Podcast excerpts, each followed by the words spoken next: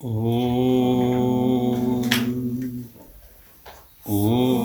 सहना भवतु सहनौ पुनक्तु सह वीर्यं करवावहै। तेजस्विनावतीतमस्तमाविर्विशावहै ॐ शान्ति शान्ति Any questions from anyone? Last few classes, any general questions, any questions relating to the text? Okay. So, the whole exercise of the scriptures, what's, what's the idea? What's, why do we read the scriptures? What, the- how does it help us?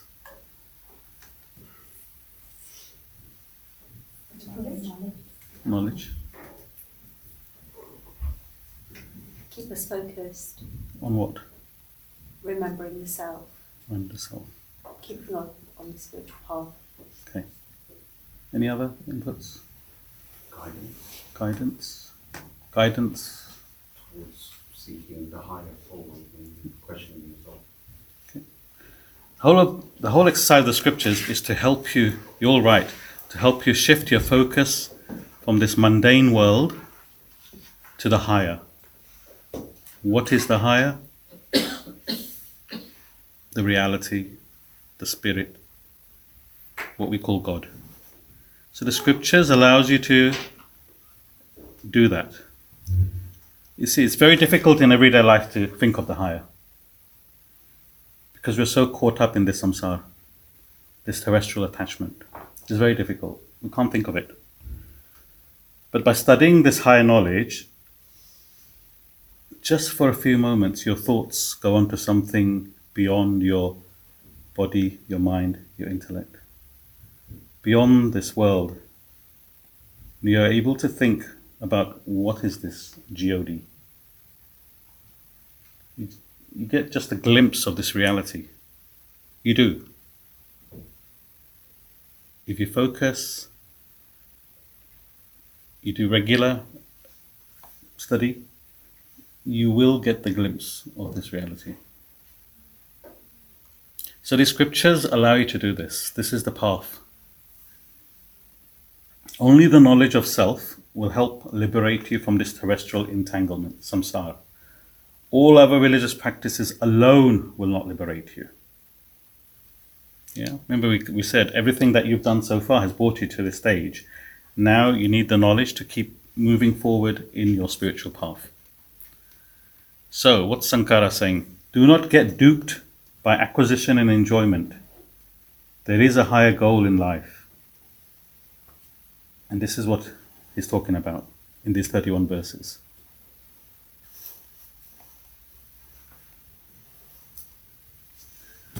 So, let's start with verse 25. सत्रौ मित्रे पुत्रे बन्धौ मा कुरु यत्नं विग्रहसन्धौ।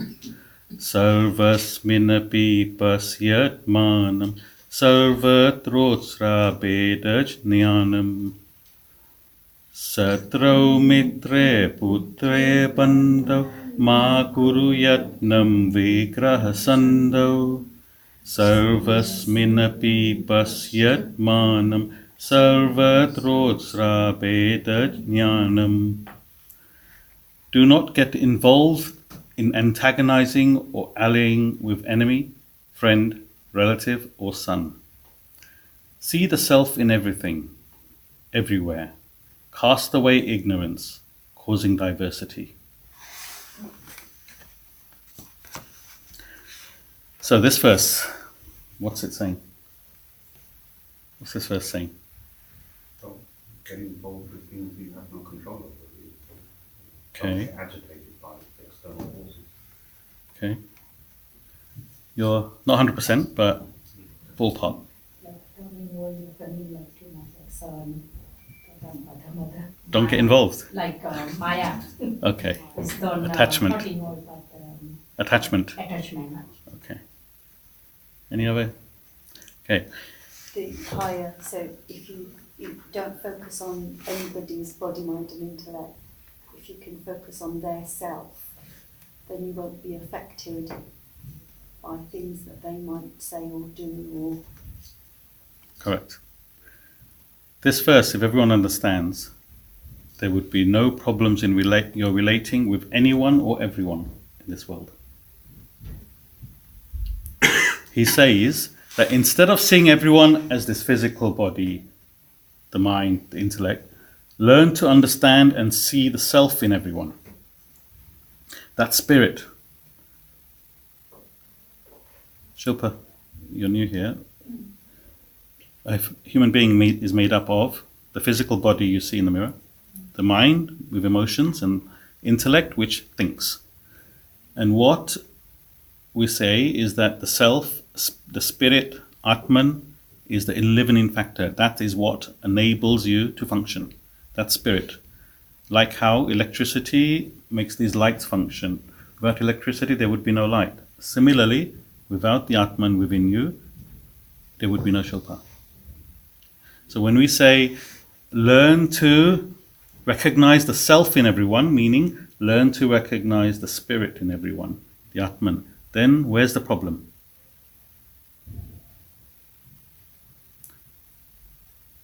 It's the body, mind, and intellect that makes everyone different from each other, isn't it?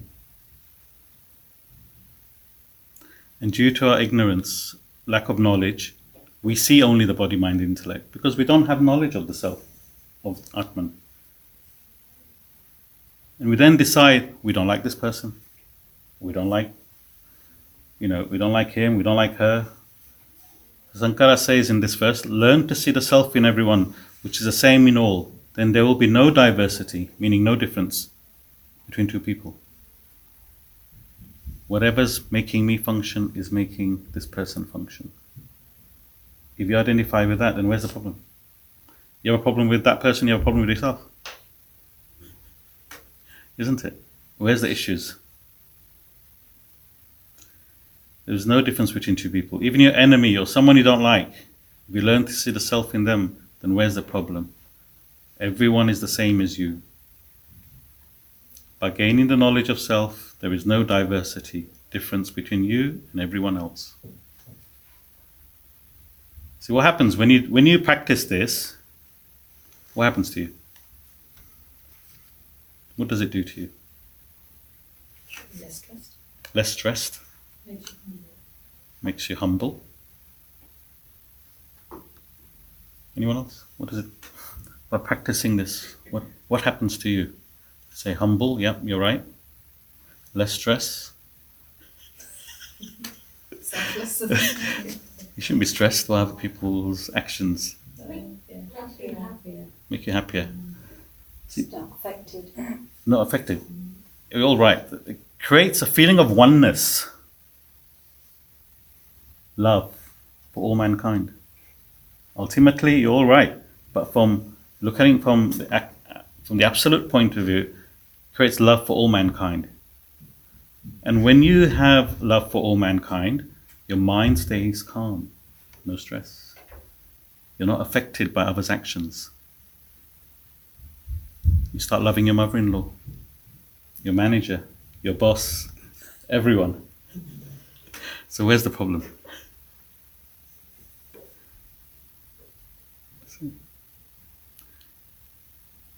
We're, what we're doing in the last five, six, um, seven verses is teaching us how to see the world where you're not affected by it. Only then you can reach the goal, which we're going to cover today. Yeah, so these are all preliminary exercises. Anything that agitates you in the world causes a problem for you to reach that end goal. So we're covering each of those things. So the first thing we're covering is other people. Why do they agitate me? Why am I upset about this person telling me this, that? So, first thing to do is see everyone as the self within you, as the same self in them. Then there's no problems. So now that side is cleared. Okay? So now we deal with the next one. Doesn't, is that clear? Huh? Sorry? It's the practice that we do. Oh, yeah. Well, this is the theory. Practice is down to you. But if you don't know the theory, then how are you going to practice it? Baby steps. Verse 26.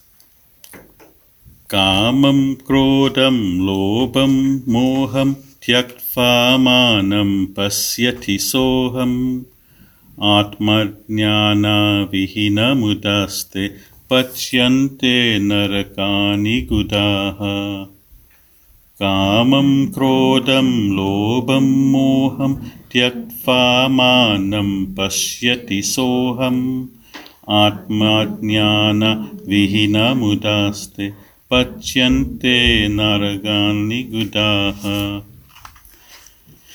Having transcended desire, anger, greed, and delusion, one sees the self as He am I. Fools lack self knowledge. They are tortured as captives in hell. Okay, so there's two, two, two parts to this verse. One who follows this path learns this knowledge of the self, Atman, and one who doesn't.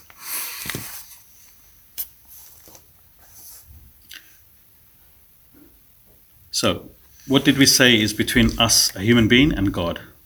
What is the barrier? What separates us from our godhood? Desires. So here he says the ignorant, a person without knowledge of the self, gets involved in the world. Okay? Involved with their body, mind, intellect, perceptions, emotions, thoughts. This is the world. We contact the world with our body, mind, and intellect. And we get perceptions, emotions, and thoughts. This causes them to suffering and sorrow. Why does it make them suffer? We contact the world, it says you suffer. Full of sorrow. Why? You can't fulfill your desire. Absolutely. So person is basing their happiness in fulfilling desires. If I get this, I'll be happy. If I marry this person, I'll be happy. If I get this car, I'll be happy. When a desire is fulfilled, they are temporarily happy. When not, you're unhappy. And you continue like this all your life, isn't it? If we evaluate our lives, this is how our lives function.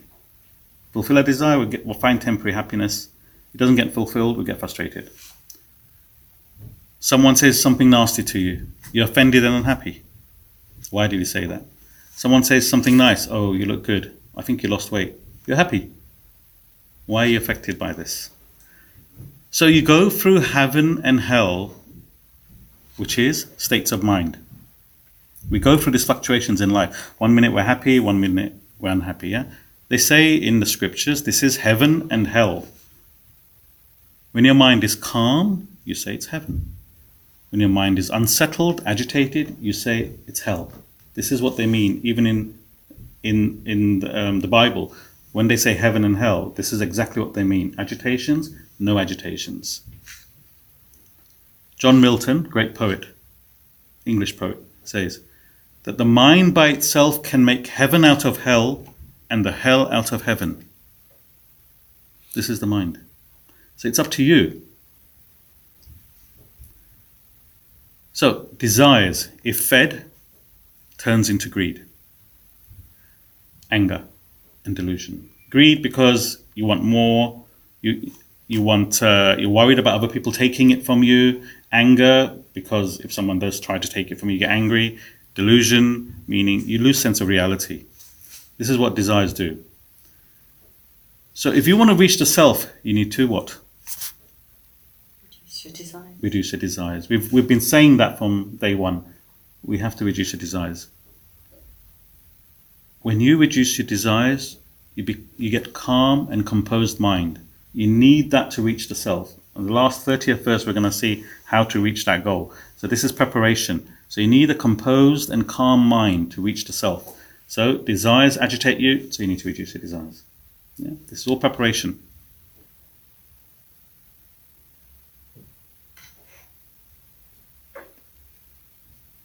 See, the problem is why we're fulfilling desires is we don't know who we are. What our true value our true worth is. Ultimately, we are God. God is within us. We are God. But we're forgotten. We don't we don't realize that. So what happens? This creates like a vacuum within us. And you're trying to fill this void in this world by fulfilling desires. This is what we're doing. If you think about it, we've created a, a void in within us because we don't know our true personality. Our true personality, according to the scriptures, is we are paripurna, we are full, fulfilled, happy all the time, no matter what. But we've forgotten that. And this has created a vacuum within us. And we're, we're going to the world to fulfill that vacuum, but it's difficult. It's like a round hole and you're trying to put a square block in there. It's not going to work. It's temporary. If you're trying to fulfill desires with possessions, you'll never fill that void. You'll always feel incomplete. And if you if you examine your life, you can never say I am happy right now. You can never say I'm happy. I'll be permanently happy. You'll always say I'm happy right now. But tomorrow something changes, you automatically unha- you forget that you were happy yesterday. True or not? Something else happens, you're unhappy. So this is what the problem is. You'll never feel complete. You'll always feel incomplete. So to get to the self, we need to rise above desires. Only the knowledge of your true identity and become reunited with your true personality will bring you the happiness you're looking for. True happiness. Is that clear? So see the self in everyone. No, uh, no arguments. Start try to reduce the desires, and I'm going to show you how. We're preparing the mind for that final stage, which is, comes in verse 30. Verse 27. गेयं गीतनमासाहस्रं ते येयं श्रीपतिरूपमजस्रं नेयं सजना सञ्जय चित्तं तेयं दिनजनया च वित्तम् गेयं गीतनमासाहस्रं देयेयं श्रीपतिरूपमजस्रम् नेयं सजना सञ्जय चित्तं देयं दिनजनया च वित्तम् Bhagavad Gita and Sahasranama should be chanted. Form of the Lord of Lakshmi always meditated upon. The mind associated with the good and wealth given to the needy.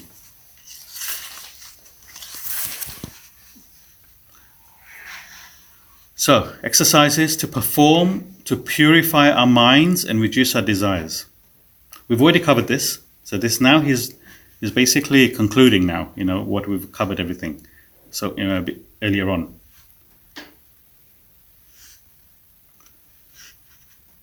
Learn higher knowledge by studying the scriptures. Example Gita. Live by those values that you have learned. This will purify the intellect. So it's going to give you ex- give you exercises for the body, the mind, and the intellect to how to purify it. So for the intellect, learn higher knowledge. Example Gita or any higher knowledge. Let the mind be devoted to God, meaning, as we said, to the higher entity. This is for the mind. I don't understand how this world functions, how all the laws are maintained perfectly. I'm grateful for everything that has been provided to me, the life I am living compared to others. I'm so privileged. To this entity which we call God, I surrender, bow down to. So this is devotion to the higher. So and learn, study the higher knowledge for the intellect, and bow down to that entity which has given you this life. That's devotion for the mind. So he says, let the mind feel what the intellect understands. In other words, here you're studying this knowledge of the self, yeah? Atman, Brahman, God. You're using the intellect to think about these things here. Okay, we're using our intellect, we're thinking. This gives you an understanding of that higher, the unknown. So now when you pray, You're able to concentrate more, feel what the intellect understands. Before, when you pray, you may not understand why you're praying, what you're praying for, how you're praying. You know, you've learned somewhere and you're doing it, but you don't know what the goal is. Now, the intellect understands why I'm praying, where it's going to get me. So, therefore, can you imagine what that prayer, how much more weight that prayer will have, how much more meaning that prayer will have? The intellect understands what you're doing, and the and you're now devoted. Can you imagine what deeper state you can get to? That's what he's saying. The head and the heart has to be together.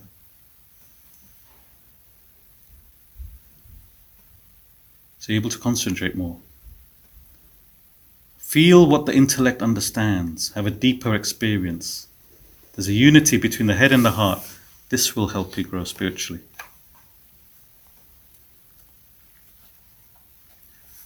Now, with the merger of the intellect and mind, okay, the body must mix with good company. Do good actions. Meaning unselfish actions. Like helping others, sharing what you have with people who are less fortunate than you. Not only wealth, but emotions, knowledge, charity. By doing these disciplines, you purify your body, your mind, and your intellect. Your whole person, personality gets purified. Therefore, you reduce your desires and you grow spiritually. Now, this is all going to culminate in verse 30, how this is all going to happen. So, this is telling you how to do all these things externally for the body, the mind, intellect. Yeah? And we'll see what happens, why he's saying this. Verse 28. Sukhata kriyate rama bhoga. पश्चादन्ता शरीरे रोगः। यद्यपि लोके मरणं शरणं, तदपि न मुञ्चति पापाचरणम् सुखता क्रियते रामाभोगः पश्चादन्ता शरीरे रोगः। यद्यपि लोके मरणं शरणं तदपि न मुञ्चति पापाचरणम् One happily takes to carnal pleasure. Alas, later on the body becomes diseased. Although death is the end of the world, end in the world, even then one does not leave his sinful ways. So now we're coming to the end of the verses. And he reiterates on the craving for wealth and enjoyment, which we covered in the first few verses. Yeah?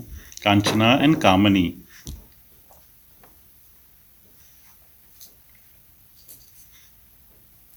Wealth and enjoyment. In the next verse, he talks about, um, sorry, in the next verse and this verse, he talks about sensual pleasures and um, accumulation of wealth. Here he says, Be careful of craving for carnal pleasures, bodily pleasures, meaning, meaning sexual pleasures. If you indulge in this, it can lead to physical disease and suffering. This way of living is sinful. Once again, what he means by sinful is it will lead you to mental agitations, causing suffering. Now, you have to understand he's talking about just general um, sensual pleasures. Yeah. And it's the indulgence is the key word here. They're not saying don't enjoy pleasure. It's saying when you indulge, that's the problem. So, besides talking about pleasures of the flesh, he's also talking about any craving. For instance, any pleasures. That won't help you, he's saying, because it creates more desires. Yeah? Any craving for any instant pleasures will not help you. We're learning to reduce our desires. So he's saying, don't crave. So I don't want you to misunderstand this verse. He's talking about one who indulges, craves for sensual pleasure. Per se, there is nothing wrong with sensual pleasures. We have five sense organs to contact the world and enjoy ears for listening, nose for smell, eyes for seeing, touch and taste. We're equipped, and the world is a beautiful place. But it's a craving. We're now reaching, we want to reach a different goal. So he's telling us how to do that. Per se, there is nothing wrong with sensual pleasures, but one must regulate their contact with knowledge and understanding. Do whatever you want to do, enjoy yourself, but have an understanding behind it. What am I doing? Why am I doing? What's my goal? Only as humans we have the ability to raise ourselves to the higher. Nobody else can do that. Only us as a human being. We've taken this form, we have the gateway to reach our goal. Any questions so far? It's a lot to take in today, actually, but we're finishing the verses. But it will all culminate at the end, and you'll see Then, if there's any any clarifications, we can take that up. So once again, we're learning how to purify our personality, so we can reach our goal.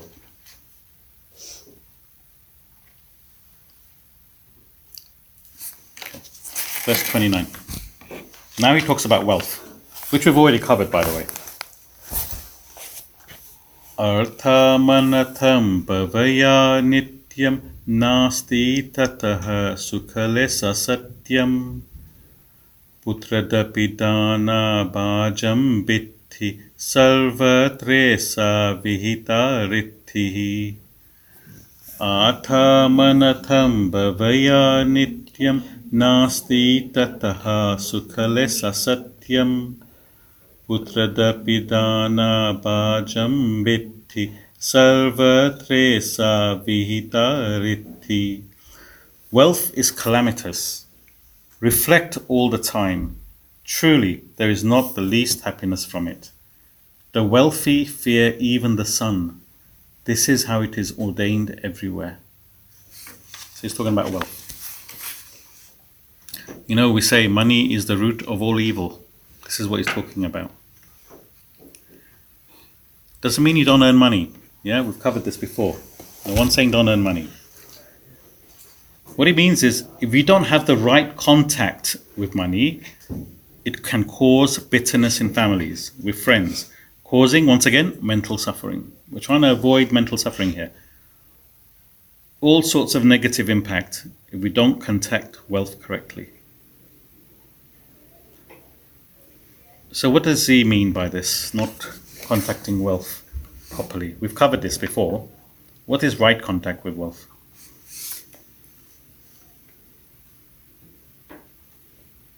All of us chase wealth. The whole world chases wealth. Is it when you get blinded by wealth? Blinded? Blinded by wealth. Blinded by wealth. all you're focused on. You don't see anything else. and- and Yeah. Do, do whatever you need to get to it. So we're all chasing wealth. Why are we chasing wealth? We think it makes sense. What can you do with wealth? Hmm? For exchange, worldly pleasures, Worldly pleasures. How? by spending the wealth. Okay, spending the wealth. We think we can get worldly pleasures. Willa, you're saying Exchange, exchange for? For something else, like happiness, whatever. Yeah, as we said, wealth per se cannot bring you happiness. You have to exchange it for something. You have a million pounds under your bed, that's not going to do anything for you. Only if you exchange wealth for something, it, that something can bring you happiness or temporary happiness. What is that something? What we said in the last verse, we covered it. What can you exchange it for? Pleasure. pleasures. Something that will sound good, something that will smell good, something that will taste good, something that you can touch. That's all you can change it for. Sense objects. These are our five senses. We contact the world. So we can exchange wealth for sense objects, and that's it. Nothing else. So he's saying if you have the right contact, right understanding, then there's nothing wrong wrong with wealth. It's when we have that misunderstanding, this is the problem. It causes you issues with the family, bitterness, everything, because of wrong contact. causing mental suffering. So he compares wealth to electricity. Okay. If you contact electricity properly, it is of great use in one's life, correct? We can't live without electricity. Can you imagine your life without electricity? No baking? powers everything. But wrong relationship, what can it do? Cause a fire. It can kill you. Yeah? Can it? It can kill you. Wrong wrong relationship, electricity can kill you. So he's saying wealth is the same. Right contact, right rela- relationship, it serves you well. Wrong contact, it can even kill you. You can give hundreds of examples where people have died because of wealth, isn't it? So they're not wrong. He said this in 788 when they didn't have wealth like we do. But it can kill you. People kill for wealth. So it's just like electricity. you see. There's an aspect, isn't there? Um, like you kind of think it brings the comfort of having a roof over your head, food on the table, and clothes to wear. And if people don't have those basic needs, because when we're thinking of needs, there are basic needs, and then there are needs that are just ludicrous. But if you haven't got your basic needs met, you're going to focus on Absolutely. that more, aren't you? Absolutely. And I think that's why Mm. it's all well when you've got almost everything to sit and say it's not important. But for those who have to work for their next meal, they would say, Well, I'm sorry, but wealth is really important to me because I can't feed my children. I think in this room, we're all okay. We are, but I'm just saying, like, if we're thinking this knowledge is for everybody, I question that because there are people whose basic needs are not met. Absolutely. Um, He's saying right contact with wealth, not running after wealth. This is what he's talking about. If you have the right contact, it serves you well. Okay? Of course, we need food for the table, we need food, you know, a roof over our head. These are the basics. And we all need that. In order to get to the next level, we have to be comfortable. Ev- Everyone here is reasonably comfortable. Therefore, you can look at, you can understand from what he's saying and are able to go to the next stage. Yeah. If you didn't have any food, you didn't have any roof, you wouldn't be sitting here.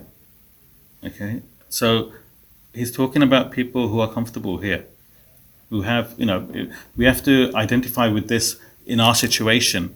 We're all reasonably comfortable. We can now think about wealth in a particular way and move to the next level. This is what he's Isn't talking that about. divide man-made because wealth is not um, equal, is it? Because some people are so rich and so greedy and they're not willing to share it. And for India, there's so many millionaires and billionaires that they can share it. But for sharing, you need to, um, for sharing, you need the right values of life. so it is, I think, man-made that divide. Absolutely. But we're looking to go beyond that. Forget wealth. Give it the right value. What is your goal in life? It's not wealth. It's not going to bring you happiness, as we've just said. We need to look at the next level. This is what we're, we're talking about here. Says all our lives we are chasing wealth. Why do we chase wealth? Because we think it can buy us permanent happiness. We already said if it did buy us permanent happiness, the richest people in the world would be the happiest, and they're not. Yeah. They're not happy. They always want something more, something else. It can only it can't buy us love. Wealth can't buy us love. Can't buy us knowledge. Can't buy us true happiness. We have covered this earlier in the first few verses. Now we've got the podcast. You can all have a listen to it again if you want to hear it again. So he's saying have the right contact with wealth. It can't buy you what you think it can buy you. It's all temporary. Says the desire for money is painful because the desire will never be fulfilled. You'll always want more. No matter how much money you get, you will never be satisfied. Never be satisfied. In fact, even after getting money, the problems are still there. You're worried about spending it, worried about others taking it. He says, The wealthy even fear their own son, that he might take it from me. Insecurity. Jay.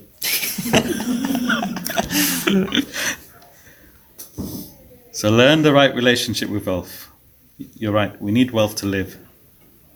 But think a little. Don't keep chasing and craving for wealth. You're, one, you're, the thing is, we, without knowledge, you're chasing wealth because you think you'll find it buy your happiness. We're now saying it doesn't buy your happiness. When you're chasing wealth, you're increasing your desires, which goes against what we're trying to achieve here. Yeah. So what's the point? By studying the higher knowledge and understanding your purpose in life, it will help you put wealth in perspective. All you need is higher knowledge. You know, when we said as a kid, you have toys. When you take up a bicycle, the toys drop away. Similarly, as you grow older, those toys are now name, fame, power, wealth. These are just toys. Okay. As you take up something higher, those will drop away. What is the higher? Our true purpose in life. Understanding what our purpose is. Understanding that that is the only thing that's going to give me permanent happiness. As a human being, that's my goal. So that when you start pursuing wealth and name and fame, etc., takes a back seat. Because you put value to something more higher. Try it.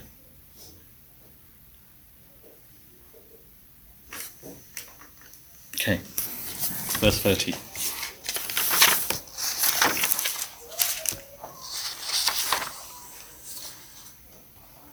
प्राणायामं प्रत्याहारं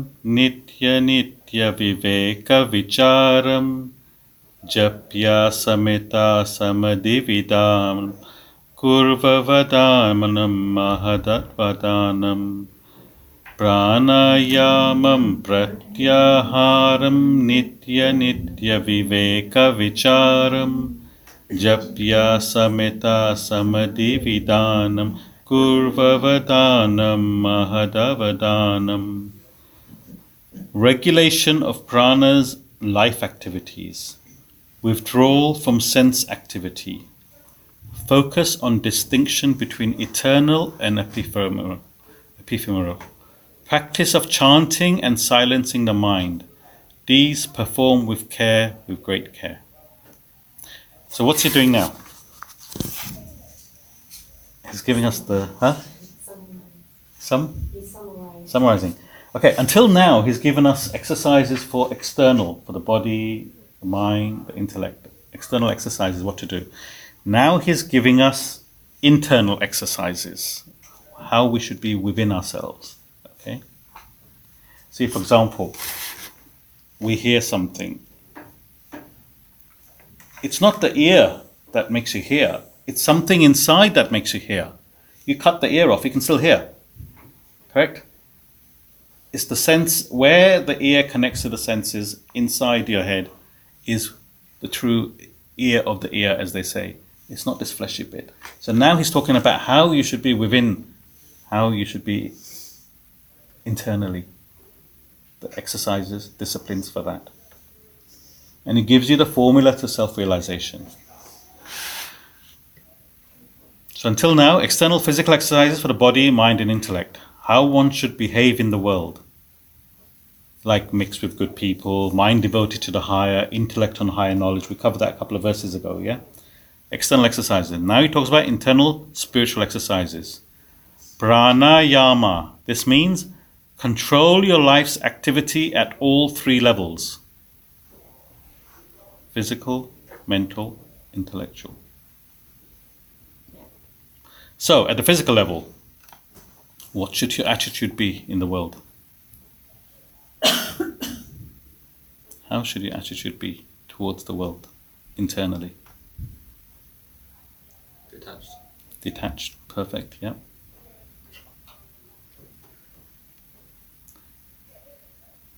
Attitude of unselfishness. The guide to, to see if you are growing spiritually one marker is how unselfish you are becoming. The more unselfish you're becoming, that is a sign of you growing spiritually. Because all of us are selfish. We're born selfish. So the, the marker is the more unselfish you become, the more spiritual you're becoming. The attitude of giving, not taking. Attitude of serving. Unselfish attitude. How can I give rather than how can I get? This should be your general attitude to life internally. This is how you should feel. You may not give because you think he's not deserving. That's different. Okay? You may use your intellect to understand I'm not going to give this person, he's going to spend it on drugs or whatever. That's an internal exercise. But the attitude is I'd like to give, but he's not deserving, or this cause isn't deserving. Yeah? But your general attitude is how can I serve? How can I give? We'll understand why in a second. Why you need to have this attitude. At the mind level, self control. Feeling of dispassion, as, you, as Rishi said, not getting involved, detached.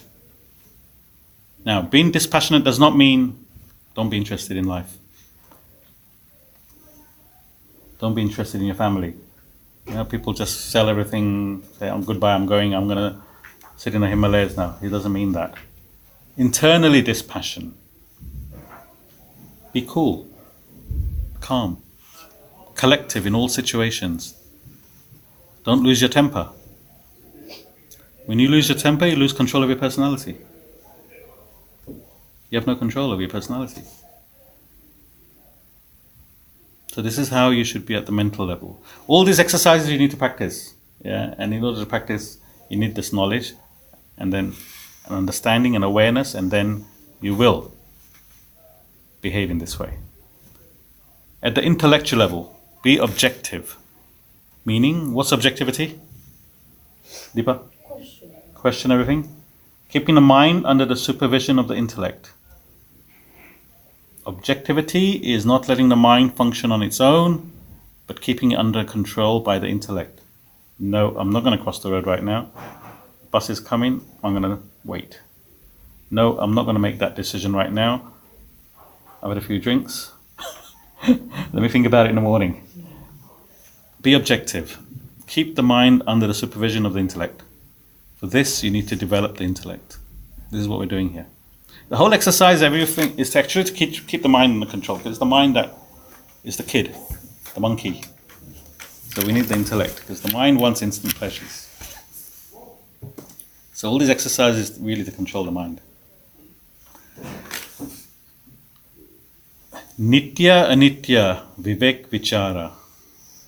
Think about what is real and what is unreal. Accept what is real, permanent, and discard what is unreal, impermanent. For this, you need to read the scriptures, which is what we're doing. The scriptures talks about what's real and unreal. What is real? From an ultimate perspective, what is real? That's the reality, the self is real.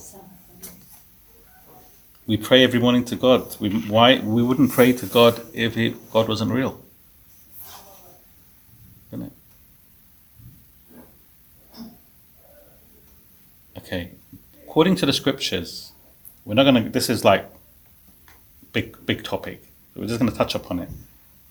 We're saying the self is real. What is unreal? In the scripture, it says anything that is changing is unreal.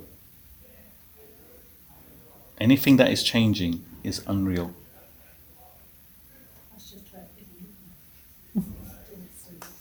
Sorry, what did you say? It's just about everything. Everything changes. You have to think about this one. It's another class in itself, huh? You're, you're changing, your body's changing, so So what does that mean? uh, that's unreal. But the Atma is consistent. So what's real within you? The Atma, the soul, And what's unreal? Everything. everything, Everything else. physical, your physical. And what are we catering to? Physical. physical. the mind. We're, country, we're, cu- we're, we're catering to everything that's unreal, and we're learning here how to cater to the real. Isn't it? So you said it, not me, yeah? That's good. But it's the unreal that makes us think that everything is real, isn't it? I beg your pardon? The world. No, no, it's true. The world, we might sit here for this hour and a half and think, no, everything is unreal. That world is still going on around us and we see it and feel it and we can't, we can't remove ourselves from it. We're surrounded by it continuously, know. Samsara. night and day. That's why he's saying samsara is difficult to get out of. It's not easy. If it was easy, then we wouldn't have to come here Sunday morning. Know? This illusion is hard to get out of. This Maya. That illusion is also part of Brahman, isn't it? That's Absolutely. why Absolutely. it's created in his vision. But we want to get to the reality, not in the vision. We don't want to stay in his vision. We want to stay with him. We want to become one with him. That's the goal. I'm just saying. it's not easy. But for the benefit of others, I'm, ex- I'm clarifying. Take control of your life, how you eat, how you talk, how you walk, meaning how you conduct yourself in the world. In other words, discipline your life. These are all exercises, yeah? So, by practicing these three internal and external disciplines, the three external was given earlier, and now is given the three internal by practicing these three disciplines, which we call the three yogas karma, bhakti, jnana what happens? What happens? What is our goal? What's in the way? What does the three yogas do? There you go. You don't need me to teach you. Now you already know. It gets rid of the bulk of your desires. By practicing those three things, external and internal disciplines, it gets rid of the bulk of your desires. It reduces one's ego, quietens the mind. By offloading expectations and other mental baggage. As a result, you become calm and composed, enabling you to handle life's challenges with dignity, poise, and ease. So, we're talking about three yogas Karma Yoga, service, attitude of self service, Bhakti Yoga, devotion to the higher, we've discussed. Jnana Yoga, knowledge, what we're studying here. So it said when you do these things, three things, it reduces your desires. Detachment. This leads to withdrawal from the world, mentally, not physically. Yeah? Mentally, you withdraw from the world. When you mentally withdraw from the world, you're able to concentrate more on this subject, on the higher. It frees your mind because you're now not thinking of desires, money, wealth, attachment. Your mind is now freer. So you're able to concentrate more. Only when you can concentrate, you can do meditation. When you do meditation, it takes you to that goal. Is everyone clear on this diagram? Because I'm going to explain it in a minute. Yeah. Three yogas reduces desires. When you reduce your desires, you withdraw from the world mentally. This frees your mental capacity to be able to concentrate. When you concentrate, you can meditate. Your mind's not running around everywhere. I need to do this. I need that. I have to feel. I have to get this, that, the other. So your mind becomes withdrawn from the world. Why? Because you don't have many desires to fulfill now. Your goal is something different now. You have a higher goal. I want to reach the higher. I want to reach my the goal as I am a human being. I want to reach that state. All these great souls have reached that state in the past. Christ, Krishna, Mm. Buddha, so many saints. All the Upanishads are accounts of self realized souls. Your now goal is to reach that state. You're free to concentrate. Your mind is not wandering everywhere. Then you can go into meditation. You go into meditation, you only have a few desires left now. One is for self realization. Meditation, you chant Om, Om, Om. There's a method on meditation which is described in the scriptures. By doing this, you reach a meditative state. Eventually, you reach the silence of self realization. This is the path. This is what is showing in the scriptures how to get there. If your mind is not prepared properly, then it becomes difficult to meditate. Questions? So, we talk about self realization throughout classes. It's actually breaking it down for you what it is, how to get there. So, what happens when you reach self realization, do you think? I mean, I don't know that, but I'm just, just exploring. What, what do you think? What, what do you reckon happens? Huh? When you say when you reach self-realization in this life if you relinquish all your desires and you, you've got no goals, so it's quite difficult to sort of say where, what state you're in. We wouldn't know because only a person who reached that state will know. But from past self-realized souls, which we uh, well, we've studied, nothing actually changes. You're still the same person. Yeah. You know how we said from the dream you wake up in the waking world. From the dream state you wake up, you wake up in the waking world. You understand that was a dream. Similarly, when you reach that fourth state, you understand this waking world is also like a dream. Are you affected when you wake up of what happened in the dream? You understand? That was just a dream. Similarly, you're not affected by anything that happens in the world. Now, the theory is you relinquish all your past desires, all the desires that are left when you we, we when because we go through a cycle of birth and death. So you take a new birth because you still have desires waiting, yeah, for the next lifetime. And you're creating more desires in this lifetime. They're all waiting to be spent. When you reach this state, it says you get rid of all of them. There is also a diagram for that, but I'm not going to cover that today. But it gets rid of all your desires. You reach that state where you've broken that uh, cycle of birth and death. That's what they say. So now meditation is done by everybody everywhere. You can go around here at meditation. I'm sure there might be a meditation class in the center as well. If the mind is not prepared properly, it becomes difficult to meditate.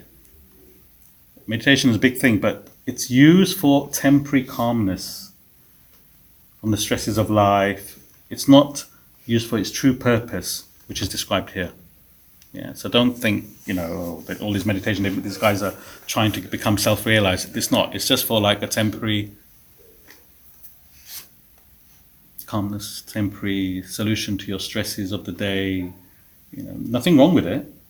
But what we're talking about here is a different kind of meditation. It's a meditation to take you to the final stages of your life. And for that, you need to go through this process. Joshna you said, it's great, but we have to practice it. Absolutely right. But until now, you didn't know what to practice. now you have the knowledge of what to practice and how to get there. Any questions?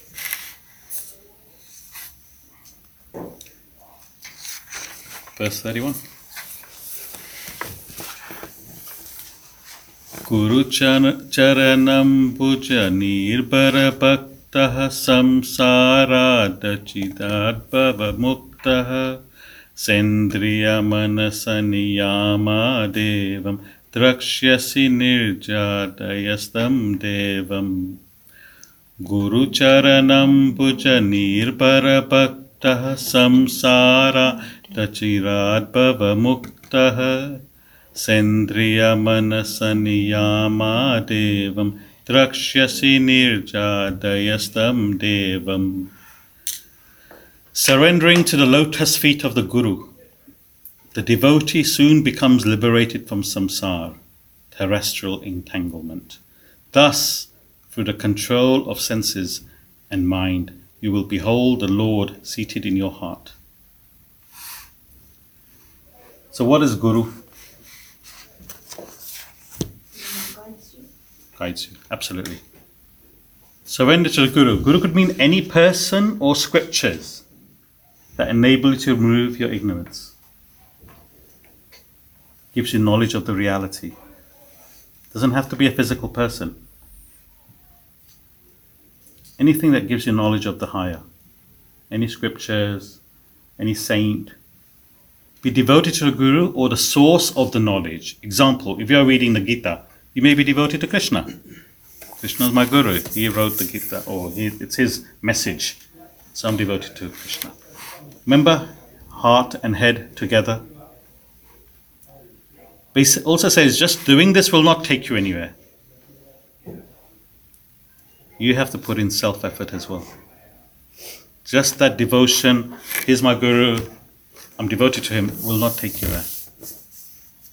You have to put in your own efforts. Sure, the guru's there to guide you, the guru's there with higher knowledge, but that knowledge is no good unless you use it to some use and practice it yourself. You have to put in that effort yourself. Every person has to carry their own weight. It's your own desires.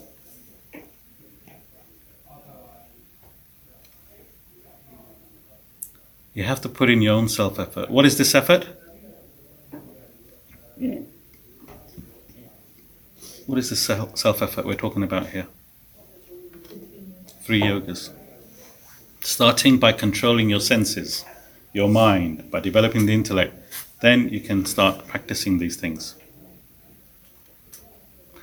So, the effort you can put in while there is no class next two weeks is dedicate your time in studying the verses, thinking about it, Remember, it's not the length, but the depth of study. Take a couple of verses, think about it. What is it saying? Read the commentary. You can now even listen to podcast explanation.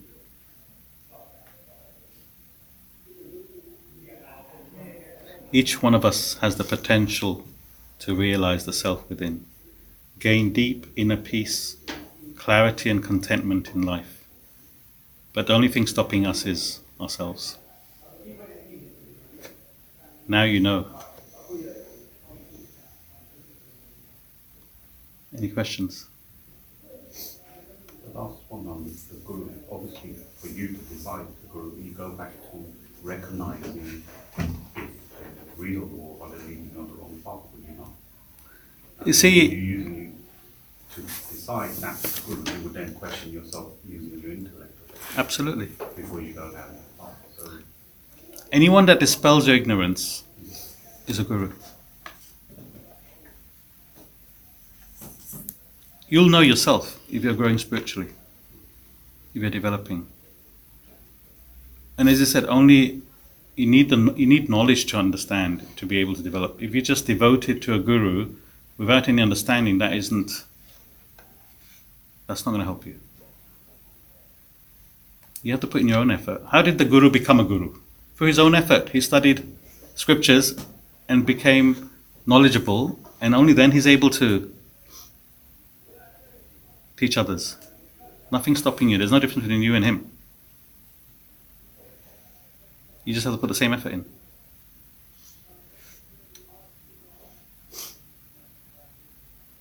We all have the potential. We're all made up made up of the same stuff. It's within us. before you talked about um, what was it unselfish acts, and you said there was selfless, unselfish, and selfish. Um, what's the difference between the three? So really, that's a really good question.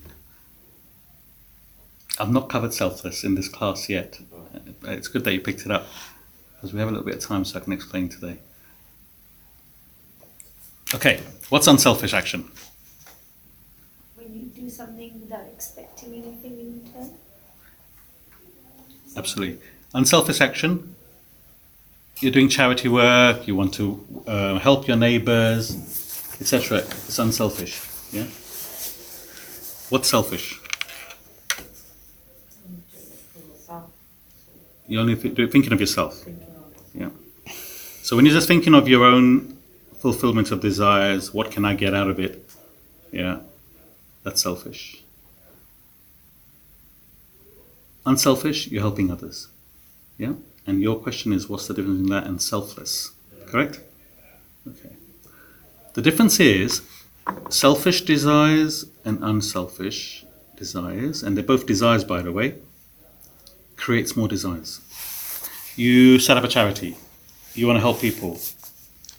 Tomorrow he says, okay, I need to get more funds, I need to make this charity bigger, I need branches in all the countries in the world, I want to do this on you're unselfish, but you're still creating desires, even though they are unselfish desires. Yeah, Nothing wrong with it, but you're creating desires. And what we've said is we have to reduce our desires, selfish or unselfish. So what's selfless? What what does everyone think selfish desires are? Something that doesn't create a desire in the back of it. Absolutely. Selfless desire is a desire that you fulfill that doesn't create further desires. Are there any selfless there? Absolutely. You know what they are? Just doing what you ought to do. You're a teacher, teach. Businessman, do business. Preacher, preach. That is what your des- vasanas, your desires are. If you just act based on your vasanas, doing what you have to do in life, everyone's made differently, play your role. You know how Shakespeare said, as an actor on stage, he does his plays his role and gets out. Play your role in life. If you're housewife, be a housewife. Son, be a son. But just act without creating any further desires. Just do what you ought to do. That's for another class, selfless actions. But I wanted to clarify because Rishi asked. You are, you are born with certain vasanas, correct? Certain desires. Your job is to exhaust them. By doing selfless actions, and we'll define this more further down um, as we go continue with these classes, selfless actions creates no more desires. If you're a teacher, you want to make sure the kids do really, really well. Isn't that then creating? Isn't That's but that's your desire. Why would you want them to do really well? If you teach at the best of your ability, it's down to their efforts. So it's not the question of um, it's you looking externally to see whether that person is having the effect that you want them to have the effect. It's looking internally to see That am I sounds- doing the best that I can do. The rest you leave it to them. It's that's unselfish desire. I suppose if you did think about something, that would be another way to teach you, wouldn't it? Don't we do that? No, that's, that's the next. It's good, anything we do, we think, okay, what's, because we're then assessing the world, aren't we? So if you're doing that, you're then assessing what's going to happen It's So like then that's the desire. him saying, if you're a mother, be a mother, right? But how do we define how good a mother is? Because we're thinking if our child is unhappy, it's because of our parenting. Do you know what I mean? Whereas we want our child to be happy 100% because we think that I'm, I'm the mother, that's what I want for my child, but that's still a desire.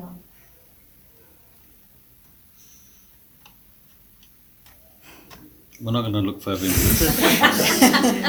I'm only just. Does that answer your question? Yeah. Yeah. Thank you. No, that aspect about wanting to do better, like for a charity, for example, wanting to grow a charity, is really poignant, isn't it? Because if we want to expand the good work across the world, See, if you're doing that selflessly, not a problem. Some people do things like, mm, just to get recognised and. Mm. Any other clarifications? Any other questions?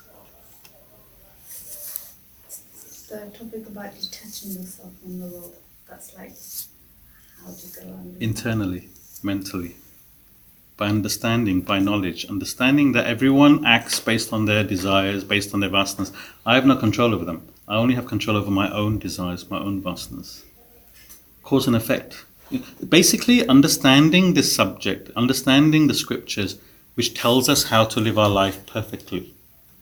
If you understand that, then you will conduct your life accordingly and you will be mentally detached. You won't be affected. As we said earlier, if somebody says something negative to you, why are you affected? You see the self in them, self in me? That's his bad nature, bad vasanas. I'm glad I'm not like that.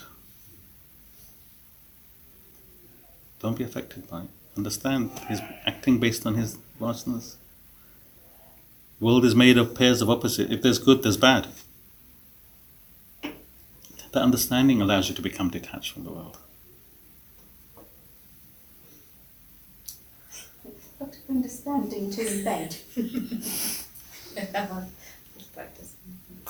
Look, you don't need a lot of knowledge. Look, you only need a tiny drop of this knowledge, and your life can change. It's your choice up after that if you want to go further. But we're all looking for peace and happiness. A drop of this knowledge will give us that. At least that it'll give us that. Then it's your job if you want to move further. But ultimately, we're all looking for peace and happiness. This is a way of getting it.